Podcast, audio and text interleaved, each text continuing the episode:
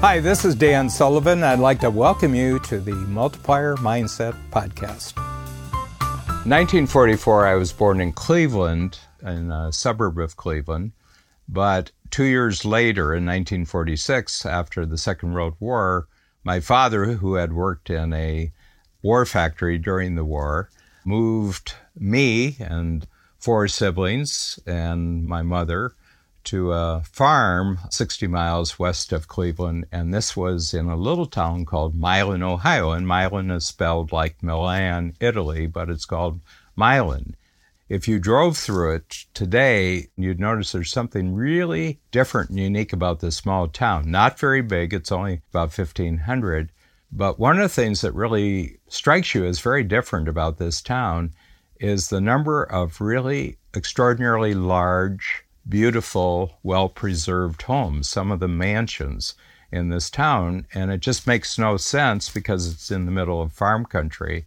And why would you have these amazing homes in this town? And the town is put together in a very classic, almost New England sense. And there's a reason for this because a lot of the settlers who actually came to Ohio had actually grown up in Connecticut. So a lot of the towns around Milan, Ohio have names that come from towns in Connecticut, like Norwalk and Greenwich and New London and Fairfield and New Haven.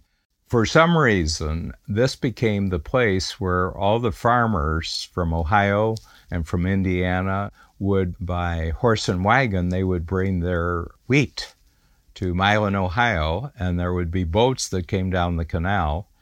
And then the wheat would go north to Lake Erie, and then the wheat was used in New York City, and it was put on shipboard, and it was shipped to England and to Europe. So this little town of Milan, Ohio, in 1847 was the second largest wheat port in the world.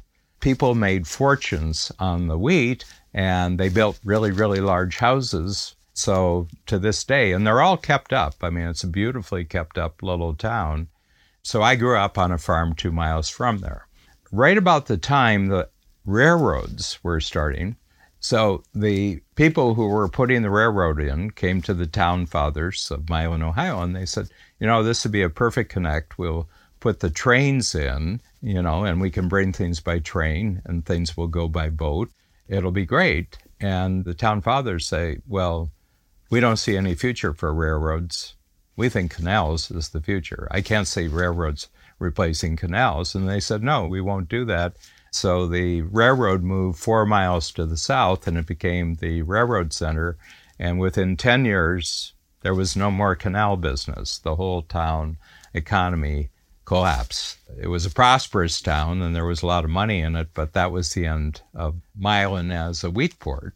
So now I come to the second part of the Milan story, and that is while the world famous reputation as a wheat port was starting to decline, a boy was born in Milan, Ohio to Canadian parents. And the reason why Canadian parents came to Ohio is that the father got in political trouble in Canada and he fled across Lake Erie to Ohio. And when they got here, in a very short period of time, the boy named Thomas Edison was born there.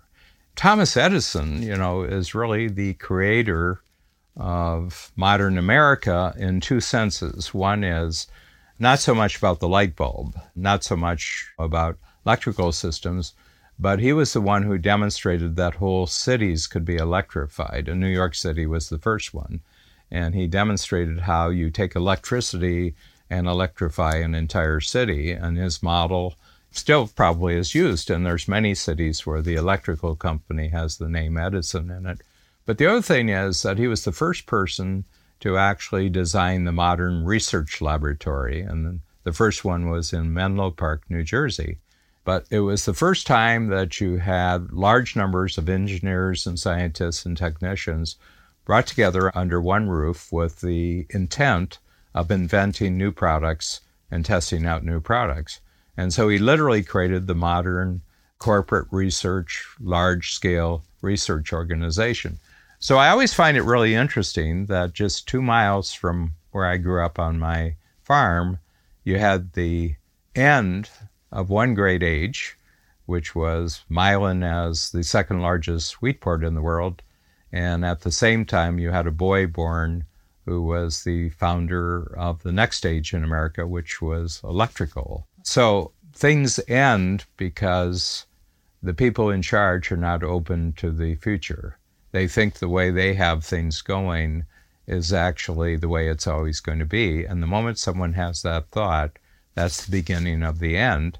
And then new things are created by people who are barely noticed, and they have an insight into some new possibility, and they organize their lives around that new possibility. So, as an individual, I've always wanted to be in the second group. I never want to be someone who's holding on to the past. I always want to be the person who's inventing something brand new that's just beginning to grow.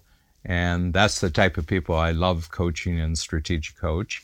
And that's the way it's always going to be. So I trained myself to be this way when I was in my teens, in my 20s. I was that way in my 50s and 60s, and I'm going to be that way in my 80s and 90s. So I don't hold on to anything that's already exists. I'm always looking for the new thing that's going to be the game changer. And more and more, I'm thinking about the future of the strategic coach. Edison was a game changer. I was very inspired by that. And my whole life, no matter what age I am, no matter how much experience I have, I'm always looking for the new game and then learning the concepts that always make you a game changer.